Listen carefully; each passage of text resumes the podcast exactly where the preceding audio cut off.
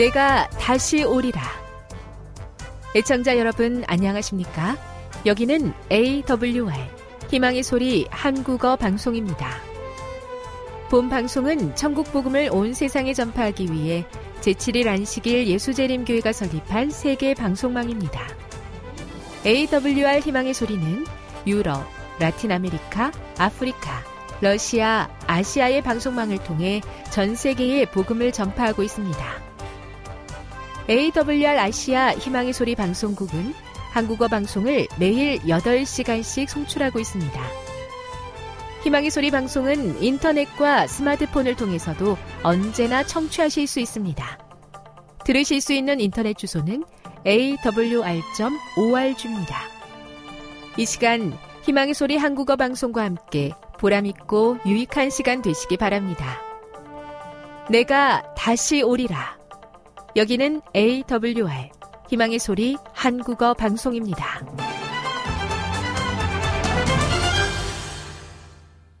주파수 안내입니다. 괌에서 송출하는 우리 방송은 한국 표준시로 새벽 1시 30분부터 2시 30분까지 11,755kHz로 새벽 2시 30분부터 3시 30분까지 3시 30분부터 4시 30분까지 15,530kHz로 새벽 5시부터 6시까지 9,890kHz로 4회에 걸쳐 송출하고 있습니다. 스리랑카에서 송출하는 우리 방송은 한국 표준시로 밤 9시부터 10시까지 15,530kHz로 우즈베키스탄에서는 새벽 3시부터 4시까지 새벽 4시부터 5시까지 9,760kHz로 타지키스탄에서는 밤 9시부터 10시까지 15,255kHz로 송출하고 있습니다. 애청자 여러분의 많은 청취 바랍니다.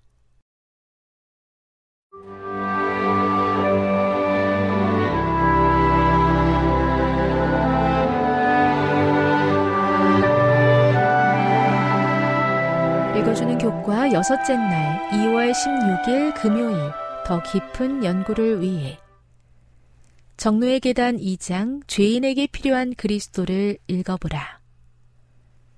백성들의 목소리는 하나님의 영원한 사랑을 찬양하며 그의 인자하심이 영원하심을 한 목소리로 반복한다. 하나님을 찬양하지 않는 것은 그분이 베푸신 은총을 잊어버리고 감사하지 않는다는 뜻이다. 은총을 기억하는 자가 찬양한다.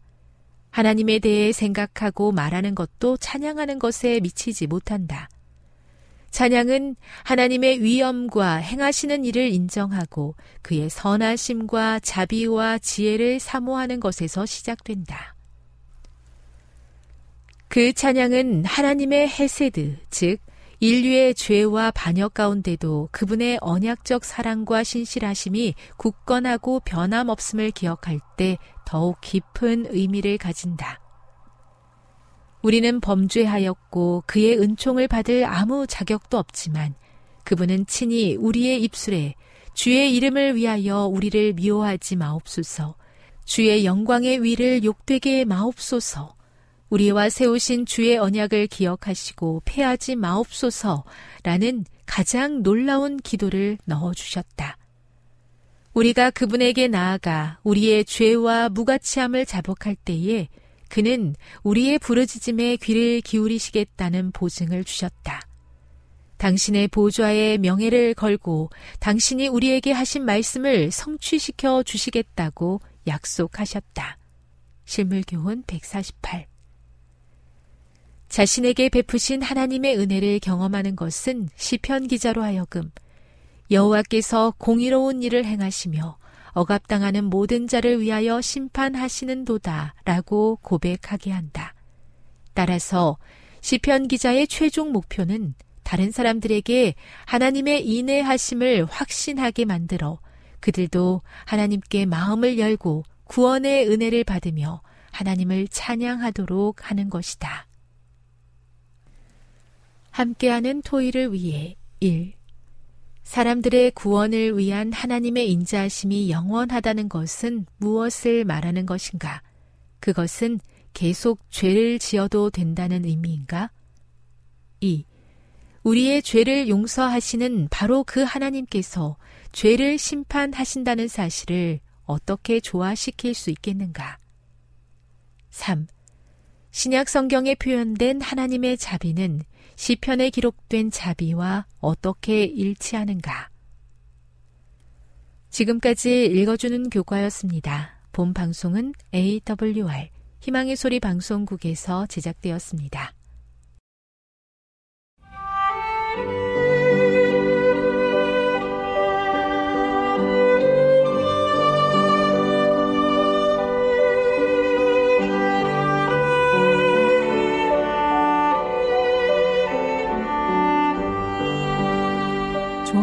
만나셨나요?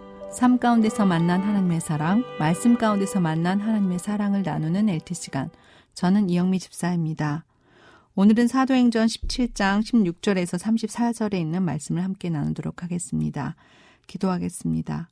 살아계신 아버지 하나님, 오늘도 우리의 삶에 동행해 주셔서 감사합니다. 주님의 은혜에 더 깊이 음, 경험되어지고 이끌어지길 원합니다. 그 은혜가 오늘 우리를 풍성하게 하고 오늘 우리를 힘들게 하는 모든 어려운 요소들로부터 구원해 주시기를 기도드립니다. 살아계신 주님의 놀라우신 역사가 오늘도 우리를 구원하여 주시옵소서. 그리고 마음을 어지럽히는 여러 가지 유혹들에서 오늘도 지켜주시고 하나님을 바라봄으로 말미암아 승리할 수 있도록 인도하여 주시옵소서. 예수님의 이름으로 기도드립니다. 이번 한 주 저는 어, 딸에게 데이트 학교 1강을 해주시게 하신 하나님 만났습니다. 어, 제 저의 기도 제목은 항상 하나님께서 허락하시는 대로 저희 가정을 하나님의 선교사로 이끄는 그러한 일들을 하기를 원합니다.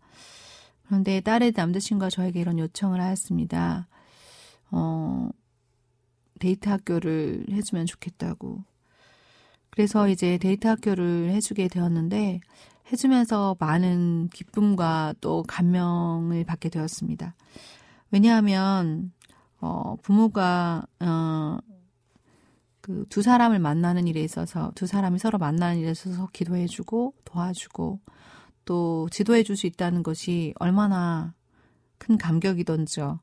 다른 사람들에게 이런 지도를 할 때보다 더 큰 기쁨이 있었고 이 일을 위해서 많은 준비를 하게 되었습니다. 하나님께서는 언제나 제 자신이 먼저 하나님의 어, 신앙의 그런 가정의 가족 사역을 하는 사람이 되길 원한다는 기도에 응답하셨고 또 저희 자녀들을 이 길로 함께 동역하고 계심에 큰 감사를 드립니다. 그 그들에게 어, 나눠주었던 첫 번째 강은 하나님께서 원하시는 만남은 어떤 만남이고 또 하나님께서 허락하신 결혼에 대한 개념은 어떤 개념이고 그리고 음, 하나님께서 허락하신 그러한 만남을 위해서 무엇을 준비하고 어떤 사람이 되어야 하는지에 대해서 함께 어, 교제를 통하여 어, 또 영상을 통해서 확인해 보는 시간이 정말 행복하였고 또 그것을 준비하는 시간 동안에 하나님께서 이 귀한 사역을 맡겨주신 것에 너무 큰 감사를 드렸습니다. 또 1강을 마친 본인들도 크게 기뻐하면서 서로의, 서로가 서로를 향한 그 마음을 다시 한번 또 신중하게 살펴보는 것에 대해서 감사를 하게 되었습니다.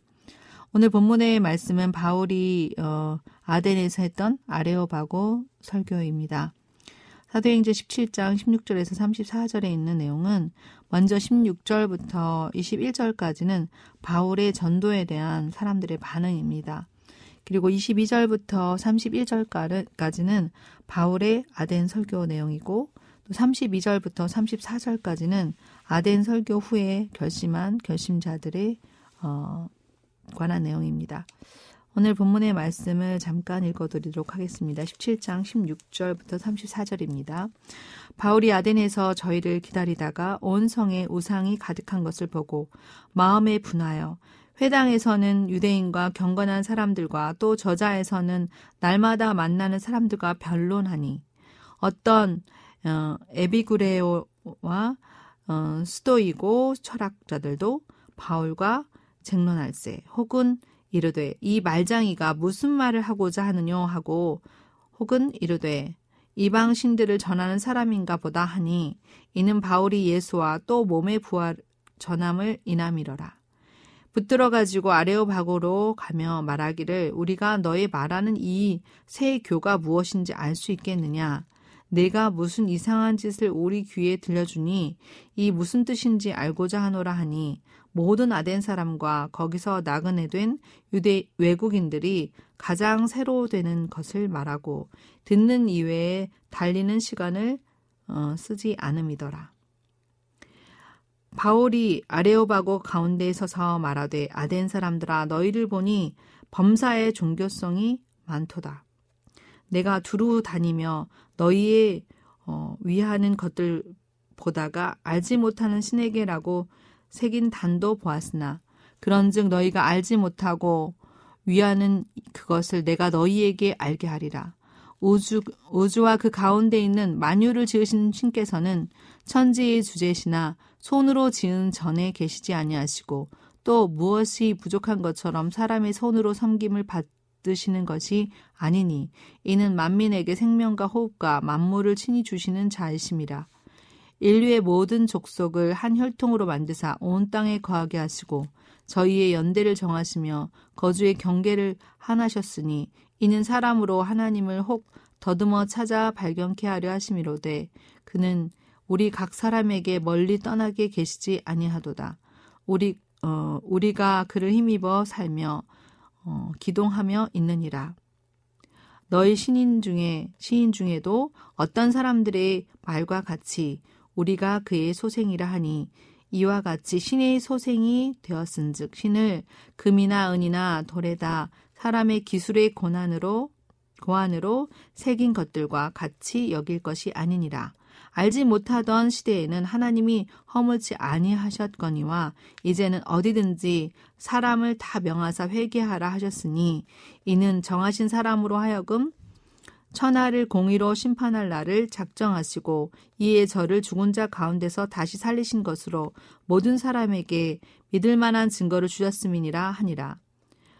어, 저희가 죽은 자의 부활을 듣고 혹은 어, 기롱도 하고 혹은 이 일에 대하여 내 말을 다시 듣겠다 하나 이에 바울이 저희 가운데서 떠남에 몇 사람이 그를 친하여 믿으니 그는 그 종 아레오바고에 관한 디오누시오와 어, 다말이라 하는 여자와 또 다른 사람들도 있었더라.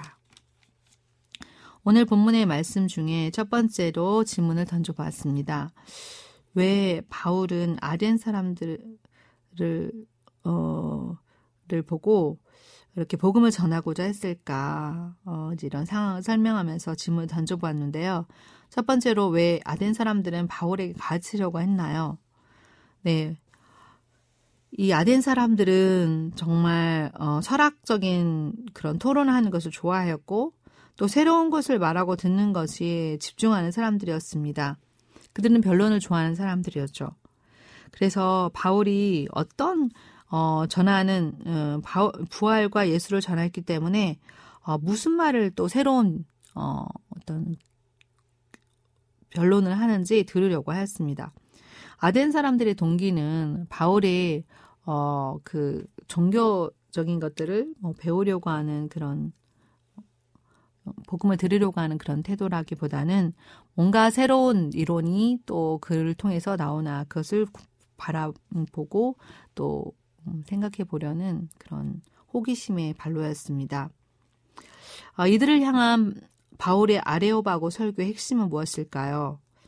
보면 첫 번째로는 창조주 하나님, 만물에게 호흡과 어, 또 그 모든 것들을 지우신 어, 그 하나님께 매 관한 설교를 하였습니다. 두 번째로 모든 사람들에게 회개하라 하였고 또 십자가 부활의 도를 전했습니다. 그리고 믿음으로 말미암아 구원 얻을 수 있다는 믿음으로 말미암는 은을, 을을 전하게 되었습니다. 이 아레오바고 설교는 그들이 어, 아덴 사람들이 기대하던 대로 새로운 이론처럼 보였지만 어, 하나님의 그 영생을 얻게 하시기 위한 하나님의 구원의 계획의 선포였습니다. 이때 사람들의 반응은 어땠나요? 그때 사람들은 조롱하기도 하고 또 다시 듣겠다고도 하였습니다. 다른 곳에서 많은 사람들이 어, 그 믿는 사람들이 생긴 것에 비해서 아덴에서는 어, 다음에 또 듣겠다, 또 조롱하겠다 이렇게 그 반응이 시원치 않은 것입니다. 어, 모든 철학자들이 어, 많은 철학자들이 모이고 정말 그 이 아덴이라는 도시는 음, 유능하고 또 지식적이고 철학적인 그런 사람들이 많이 모이는 곳이었는데 이곳에서 아레오바고가 설교가 유명한 만큼 바울도 그가 가진 모든 것들을 동원하여서 정말 최고의 설교를 하고자 애썼을 것입니다. 그런데 성과는 어땠습니까? 사람들의 반응은 조롱하거나 아니면 다시 들어볼게 이렇게 했을 뿐만 아니라 몇 사람만이 믿었다고 했습니다. 여기에 이름을 어, 지칭했던 이름은 디오누시오와 다마리와 뭐 다른 사람들 정도라고 얘기했습니다. 왜 바울이 이렇게 어, 정말 최고의 어, 설교를 할 만큼의 좋은 설교를 했음에도 불구하고 많은 사람들이 믿지 않았을까요? 이걸 통해서 바울은 어떤 생각을 하게 되었을까? 음, 그런 이제 생각을 해보게 되는데요. 먼저 하나님은 어떤 분이십니까? 하나님은 만물의 창조주시고 땅에 땅에 거, 땅에 거주하는 모든 사람들에게 어, 하나님을 찾게 하시고 연대를 정하시고 생명과 호흡을 주시는 분이십니다. 또한 그들에게 필요한 모든 것들을 친히 주시는 분이시고 죄인된 우리를 자녀 삼아 주시는 분이시죠. 하나님은 어떤 분이신가를 전하고 십자가의 부활과 도를 전했는데도 불구하고 많은 사람들이 이렇게 어, 하나님을 믿지 않게, 않게 되자 바울은 정말 그 마음에 큰 어, 동기를 다른 결심을 하게 됩니다. 그 이후에 보면 어, 내가 십자가 외에는 아무것도 자랑하지 않겠노라. 만물의 찢기처럼 여기게 되는 그러한 놀라운 어, 이 경험입니다. 이 경험을 통해서 어, 저는 이런 적용점을 적용점을 던지게 되었습니다. 과연 하나님은 나에게 어떤 분이신가? 과연 하나님은 창조주실 뿐만 아니라 생명과 호흡과 만물을 친히 주실 뿐만 아니라 나를 자녀 삼아 주셨음에도 불구하고 내 삶의 문제에 동행하시고 내 모든 문제 가운데 가까이 계심에도 불구하고 나는 과연 하나님이 내게 그런 분이시라고 다른 사람들에게 이 십자가의 부활을 도를 전하는가라고 보았을 때 제 자신이 머뭇거리고 다른 사람들의 반응을 보면서 위축되어 있는 제 자신을 보게 되었습니다. 그렇다면 제가 내 자신을 어떻게 해야 될까? 어, 또 바울처럼 이렇게 음, 많은 지식과 또 철학을 가진 사람들에게 어떻게 복음을 전해야 될까? 이를 위해서 실력과 비전과 인격을 준비해야 되는 것이구나. 그러나 사람들이 준비해야 되는 데는 한계가 있습니다. 제한된 능력을 하나님께서 사용할 수 있도록 우리에게 허락을 주셨지만 무한한 능력이 되시는 예수님께 나아가야 이러한 어, 지혜를 얻을 수가 있다고 생각되었는데요. 바울은 이 복음을 전하는 동기가 어, 많은 사람들이 어, 하나님을 유일하신 하나님을 믿어야 됨에도 불구하고 이신 저신 하나님이 하지 말라고 했, 던그 십계명에서 하지 말라고 했던 우상을 숭배하는 것을 보고 의분이 들었다고 했습니다.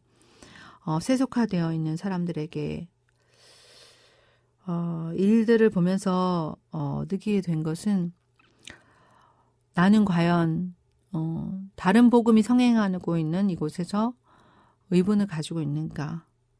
또한 그들에게 전할 만큼의 비전과 인격과 실력을 가진 사람인가?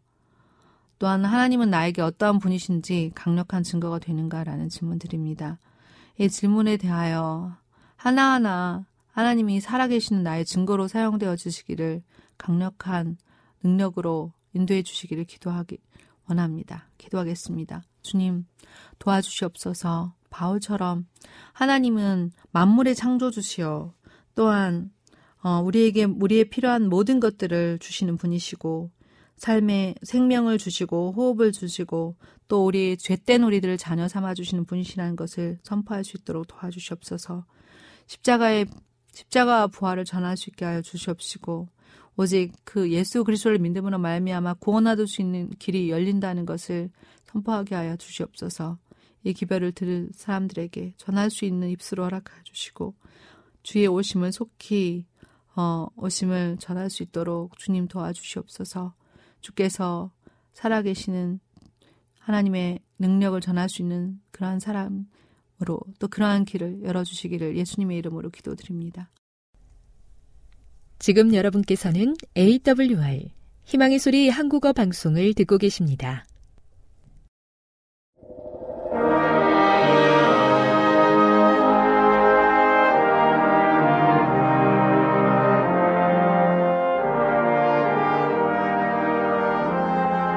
애청자 여러분 안녕하십니까? 하나님의 귀한 말씀으로 감동과 은혜를 나누는 시간이 되었습니다. 먼저 하나님의 말씀 마태복음 13장 1절부터 있는 말씀을 읽어드리겠습니다. 그날 예수께서 집에서 나가사 바닷가에 앉으심에 큰 무리가 그에게로 모여들거늘 예수께서 배에 올라가 앉으시고 온 무리는 해변에 섰더니 예수께서 비유로 여러 가지를 저에게 말씀하여 가라사대 씨를 뿌리는 자가 뿌리러 나가서 뿌릴새 더러는 길가에 떨어짐에 새들이 와서 먹어버렸고 더러는 흙이 얕은 돌밭에 떨어짐에 흙이 깊지 아니하므로 곧 싹이 나오나 해가 돋은 후에 다져서 뿌리가 없으므로 말랐고 더러는 가시 떨기 위에 떨어짐에 가시가 자라서 기운을 막았고 더러는 좋은 땅에 떨어짐에 혹 100배, 혹 60배, 혹 30배의 결실을 하였느니라. 귀 있는 자는 들으라 하시니라. 계속해서 18절에 있는 말씀을 읽어드리겠습니다. 그런즉 씨 뿌리는 비유를 들으라. 아무나 천국 말씀을 듣고 깨닫지 못할 때는 악한 자가 와서 그 마음에 뿌려진 것을 빼앗나니 이는 곧 길가에 뿌려진 자요.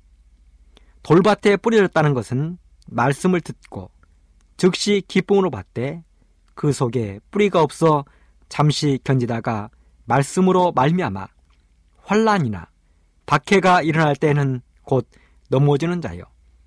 가시떨기에 뿌려졌다는 것은 말씀을 들으나 세상의 염려와 재물의 유혹에 말씀이 막혀 결실하지 못하는 자요. 좋은 땅에 뿌려졌다는 것은 말씀을 듣고 깨닫는 자니 결실하여 어떤 것은 100배, 어떤 것은 60배, 어떤 것은 30배가 되느니라 하시더라. 오늘 읽은 본문의 말씀은 우리가 잘 아는 유명한 씨 뿌리는 자의 비유입니다. 이제 우리는 잠시 후면 따뜻한 봄날을 맞게 될 것입니다. 이 따뜻한 봄날, 농부들이 할 수 있는 가장 큰 일은 씨를 뿌리는 것입니다.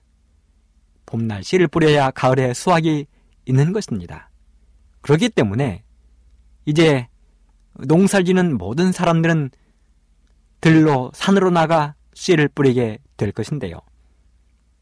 씨 뿌리는 모든 사람들이 가장 잘 알아들을 수 있도록 예수님께서 비유로 말씀하셨습니다. 이 씨를 뿌리면 농부들은 수확을 기대하게 되어 있습니다. 씨를 뿌리는 목적이 수학에 있는 것입니다.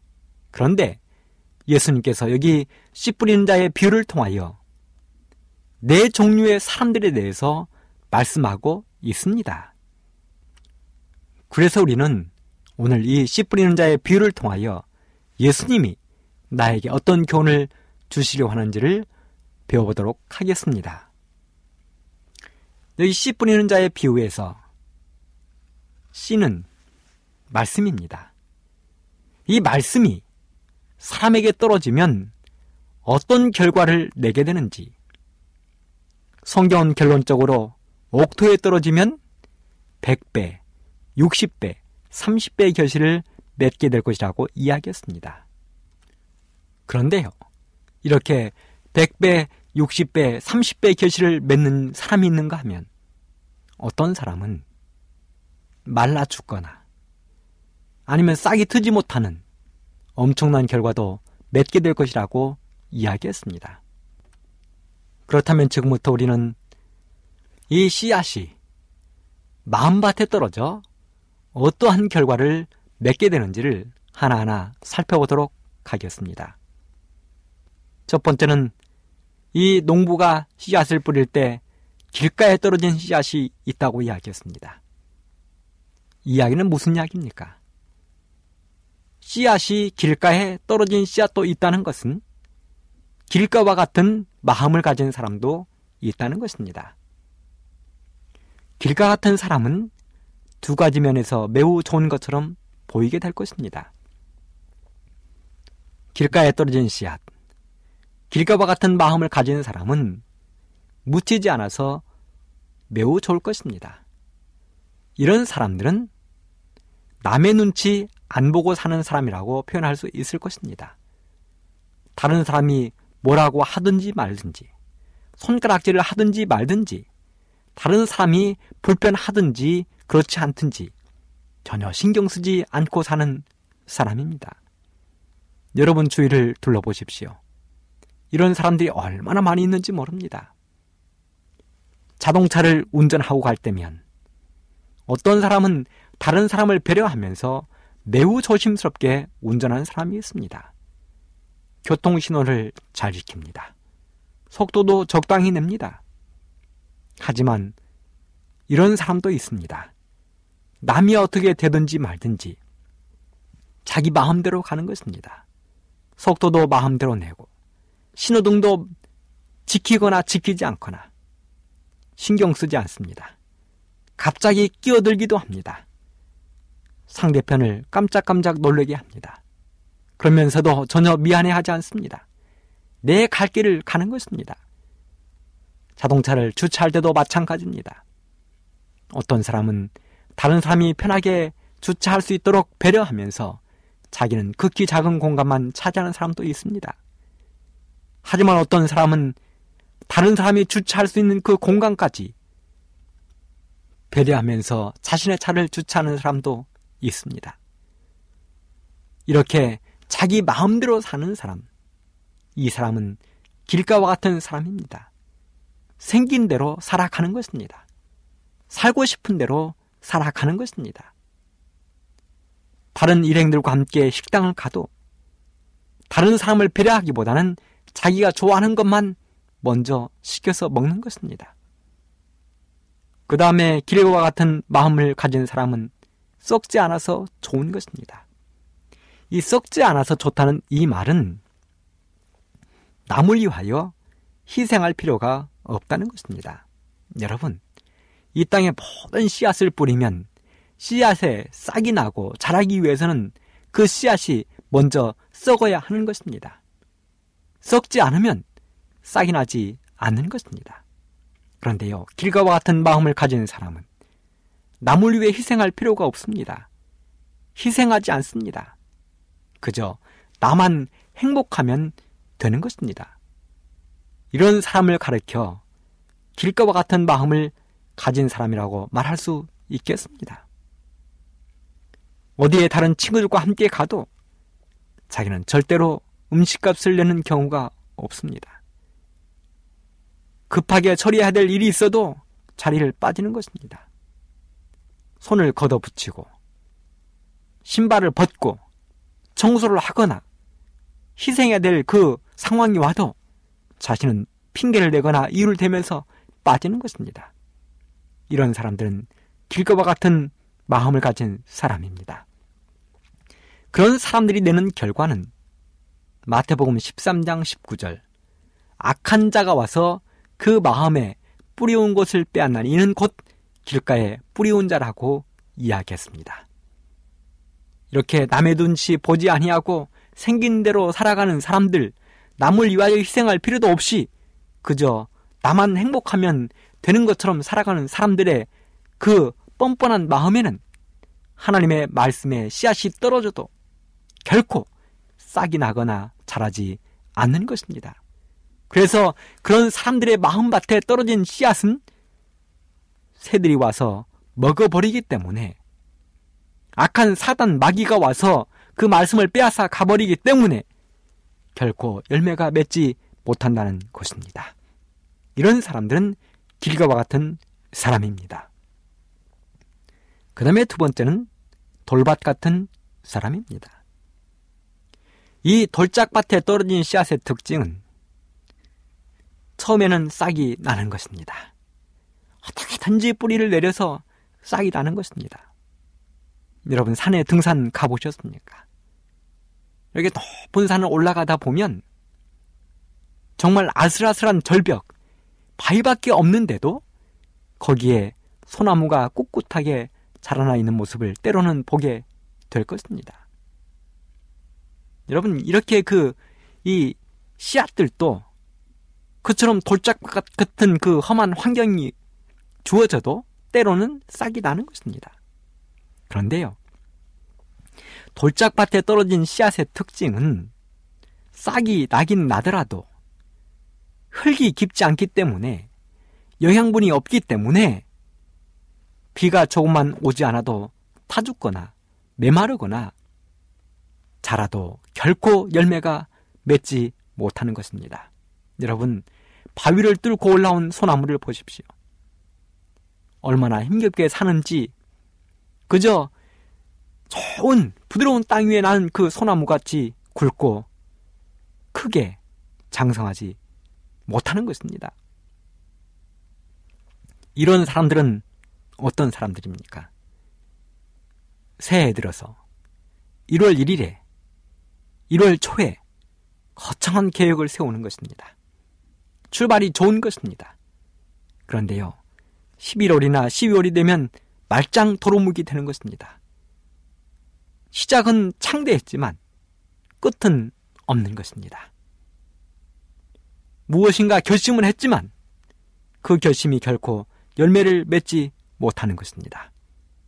그 결과 마태복음 13장 20절 21절에 보면 돌밭에 뿌리었다는 것은 말씀을 듣고 즉시 기쁨으로 받되 그 속에 뿌리가 없어 잠시 견디다가 말씀을 인하여 환란이나 핍박이 일어나는 때에는 곧 넘어지는 자요.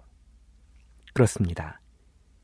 처음 교회에 나가서 아니면 이 말씀의 방송을 듣고 처음에는 마음이 뜨거워지고 행복했지만 이 하나님의 말씀 때문에 신앙 때문에 때로는 어려움과 위험이 닥쳐오면 그것을 금방 잊어버리고 포기하고 세상으로 다시 돌아가는 사람을 돌밭 같은 사람이라고 성경은 표현했습니다.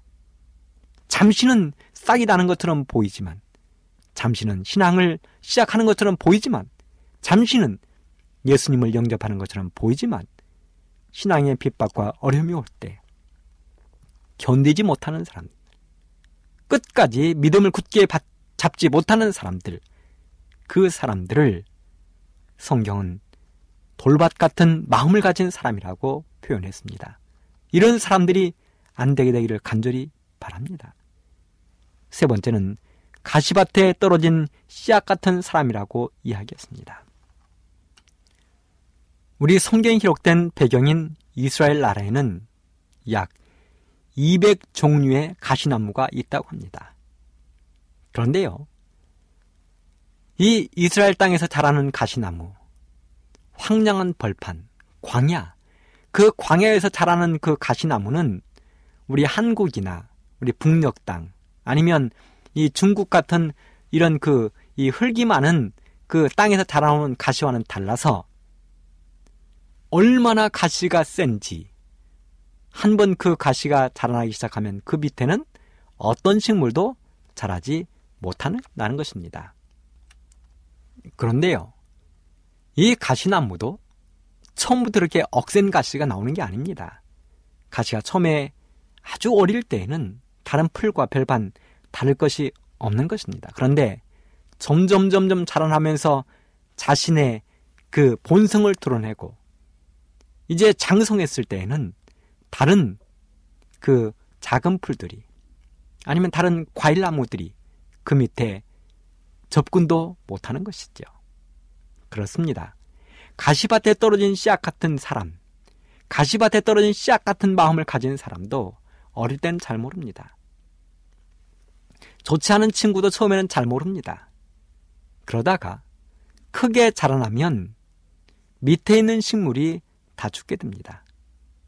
가시밭에 떨어진 씨앗 같은 사람은 마태복음 13장 22절에 보면 가시떨기에 뿌리웠다는 것은 말씀을 들으나 세상의 염려와 재리의 유혹의 말씀이 막혀 결실치 못하는 자요. 네, 성경은 말했습니다. 가시떨기에 떨어진 씨앗과 같은 마음을 가진 사람은 처음에는 말씀을 듣고 자라나지만 세상의 염려, 그 다음에 물질적인 유혹이 오면 그 유혹을 견디지 못하고 결국은 세상으로 떠나버리는 하나님을 떠나버리는 예수님을 배신하는 가론유다와 같은 그 사람을 가시밭에 떨어진 씨앗 같은 사람이라고 성경은 표현했습니다. 길가와 같은 마음을 가진 사람, 돌짝밭 같은 마음을 가진 사람, 가시밭에 떨어진 씨앗 같은 마음을 가진 사람은 예수님의 그 말씀이 아무리 좋은 씨앗이 그에게 떨어져도 열매를 맺지 못한다는 것입니다. 그런데 네 번째, 옥토에 떨어진 씨앗 같은 사람이 있다고 성경은 기록했습니다.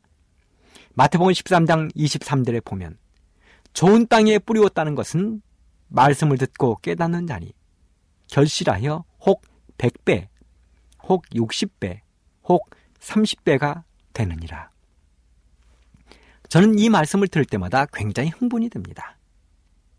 여기 좋은 땅에 뿌리온 그 사람, 옥토와 같은 마음을 가진 사람의 마음에 하나님의 말씀이 떨어지면 여기 100배, 60배, 30배의 결실을 맺는다고 이야기했는데요. 저는 이 부분을 이렇게 해석하고 싶습니다. 옥토와 같은 마음을 가진 사람의 마음에 하나님의 말씀이 떨어지면 풍년이 들면 100배, 평년작이면 60배, 흉년이 들어도 30배는 맺을 것이다. 저는 이렇게 해석하고 싶습니다. 그렇게 되기를 간절히 바랍니다.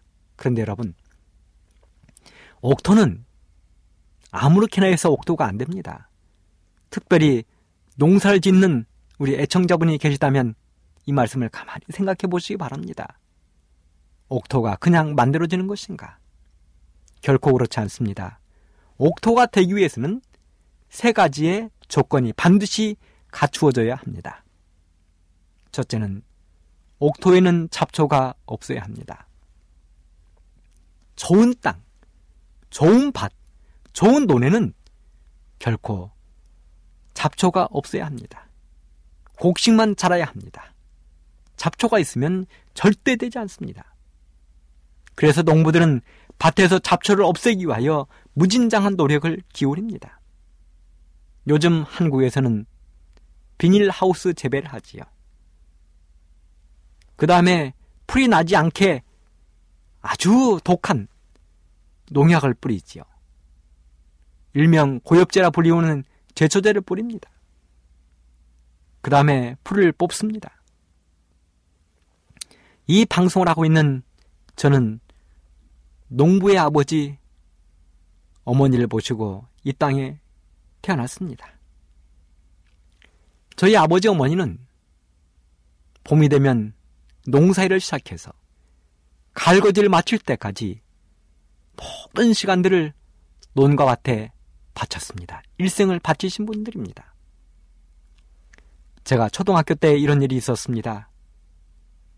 저희 어머니는 그 뜨거운 떼약볕에 임신한 몸으로 콩밭을 매러 산에 가셨습니다.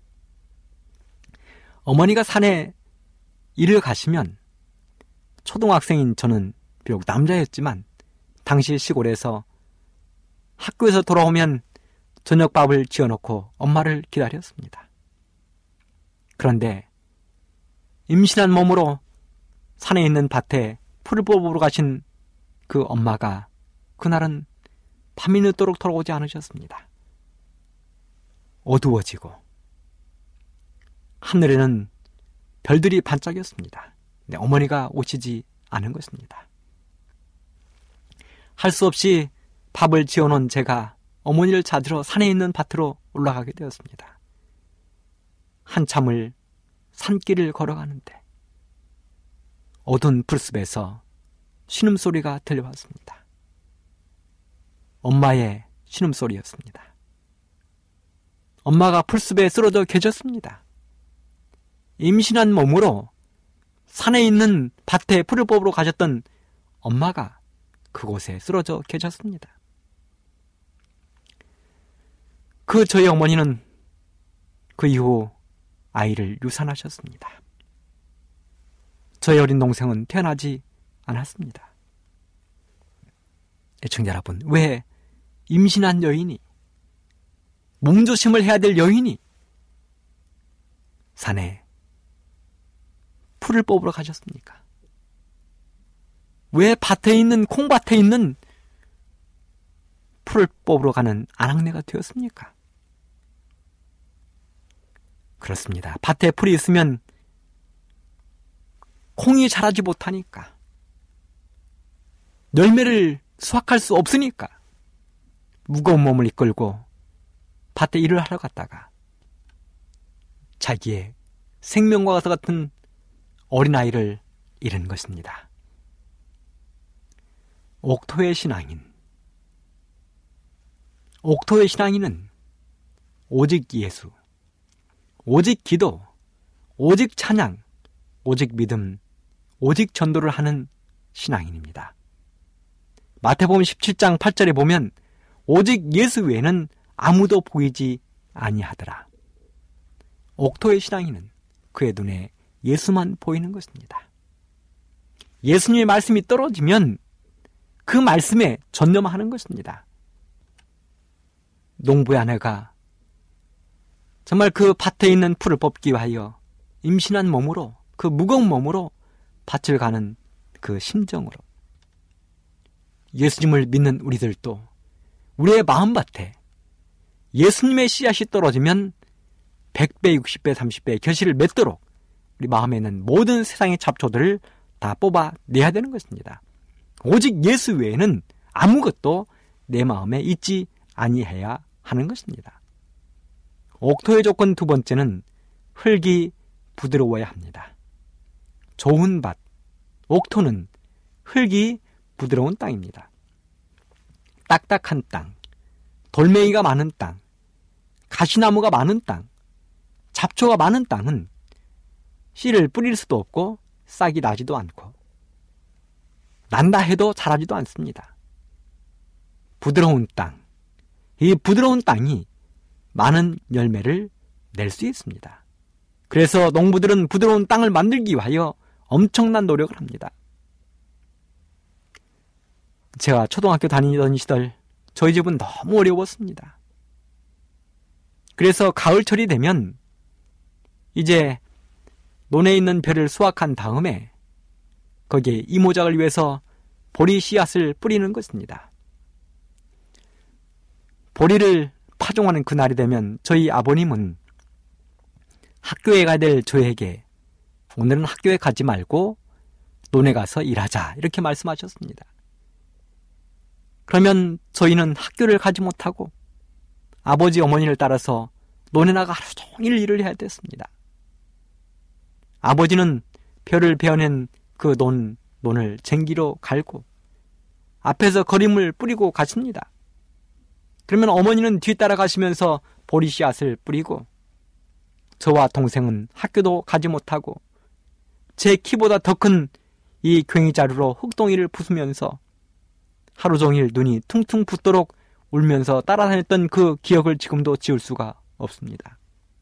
여러분, 부모님들이 왜 자기의 자녀를 학교에도 보내지 아니하면서 논밭에 데리고 나가서 일을 시키셨습니까? 왜 그렇습니까?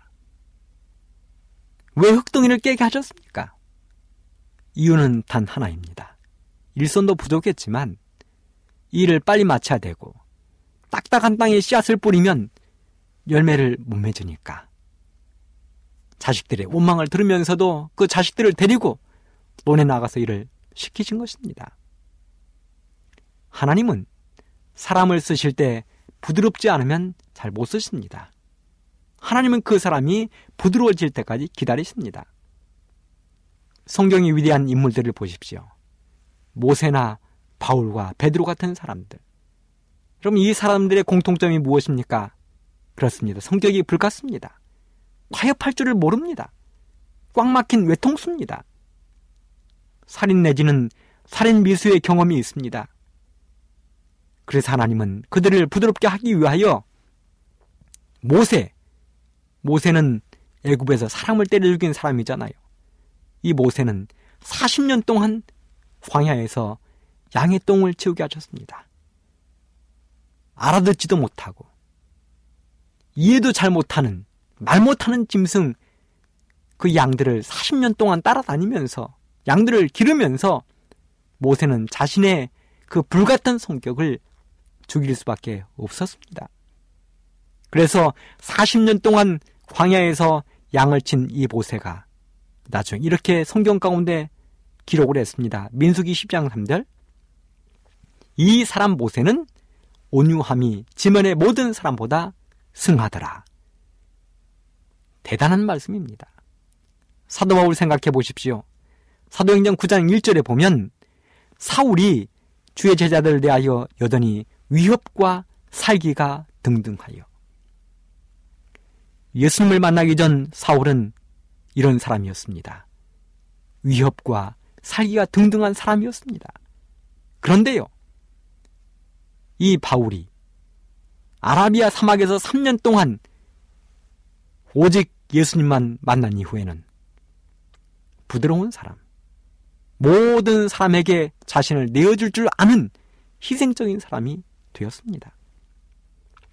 베드로, 내세울 것은 알통밖에 없는 무식한 어부, 칼로 제사장의 종의 귀를 자른 사람, 이 사람이 겟세만의 동산에서 예수님을 만나고 무릎을 꿇은 이후에는 그는 부드러운 십자가의 거꾸로 달려 돌아갈 만큼 자신을 죽인 위대한 사람이 되었습니다. 그렇습니다. 그리스도인은 부드러워야 하고 그의 마음속에는 어떤 것이 떨어져도 품을 수 있는 그런 사람이 되어야 하는 것입니다. 옥토가 되는 것입니다. 옥토가 되기 위한 세 번째 조건은 영양소가 풍부해야 합니다. 아무리 잡초가 없고 부드러워도 영양가, 걸음이 없으면, 물이 없으면 좋은 땅이 아닙니다. 사막을 생각해 보십시오. 사막은 불한 포기도 없습니다. 너무 부드러운 모래입니다. 그런데요, 그 사막에는 아무것도 자라지 못합니다. 좋은 땅이란 잡초도 없고, 부드럽고, 영양소와 물이 많을 때 비로소 옥토가 되는 것입니다.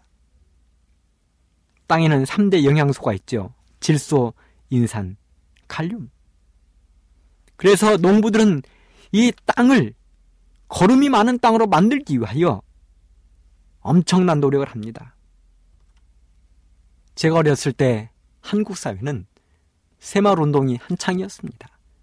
새벽 4시나 5시가 되면 새벽 종이 울렸나 하면서 새마을 노래가 온 마을을 휘감았습니다.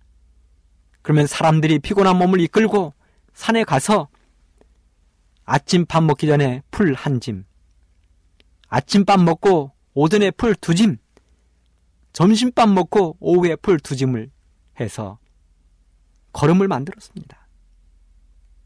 그렇게 풀을 하지 않으면 이장님이 난리를 치는 것입니다. 면장님이 시차를 나오는 것입니다. 이렇게 걸음을 만들어서 논과 밭에 뿌리면 말 그대로 가을에 30배, 60배, 100배의 결실이 맺히는 것입니다. 걸음기가 있는 돈. 가을에 이삭이 충실합니다. 걸음기가 없는 논. 가을에 이삭이 고개를 뻣뻣이 들고 있습니다.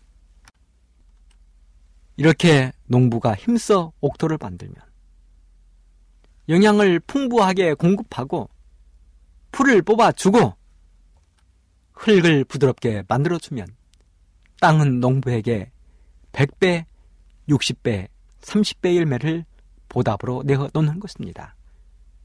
사랑하는 애청자 여러분, 주님은 말씀하십니다. 너희가 어떠한 사람이 되어야 마땅하리요. 우리 모든 애청자 여러분들은 옥토와 같은 여러분들이 되시기를 간절히 바랍니다. 영양소가 풍부하고 흙이 부드럽고 잡초가 없는 그래서 하나님의 말씀이 여러분들의 마음밭에 떨어지면 흉년이 들어도 30배요. 평년작이 되어도 60배요. 흉년이 들면 100배의 결실을 맺는 놀라운 여러분들이 되기를 간절히 바랍니다. 그래서 예수님이 이 땅에 오실 때 여러분은 반드시 하늘 곳간에 드리워지는 예수님의 곳간에 드리워지는 여러분들 되기를 간절히 바라면서 말씀을 마치겠습니다.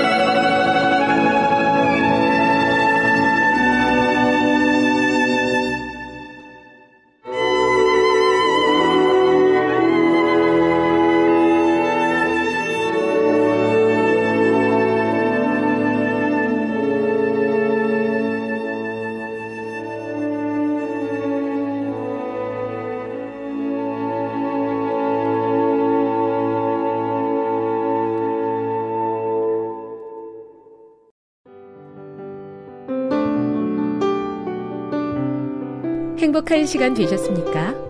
지금까지 여러분께서는 AWR 희망의 소리 한국어 방송을 청취하셨습니다. 방송을 청취하시고 문의를 원하시는 분은 우편번호 02461 대한민국 서울시 동대문구 이문로 1길 11 희망의 소리 방송부 앞으로 편지나 엽서를 보내주시거나 지역번호 02-3299-5296에서 8번으로 전화 주시기 바랍니다. 지금까지 함께 해주신 애청자 여러분들께 감사드립니다. 애청자 여러분, 다음 이 시간까지 하나님 안에서 늘 평안하십시오. 감사합니다. 내가 다시 오리라. 여기는 AWR 희망의 소리 한국어 방송입니다.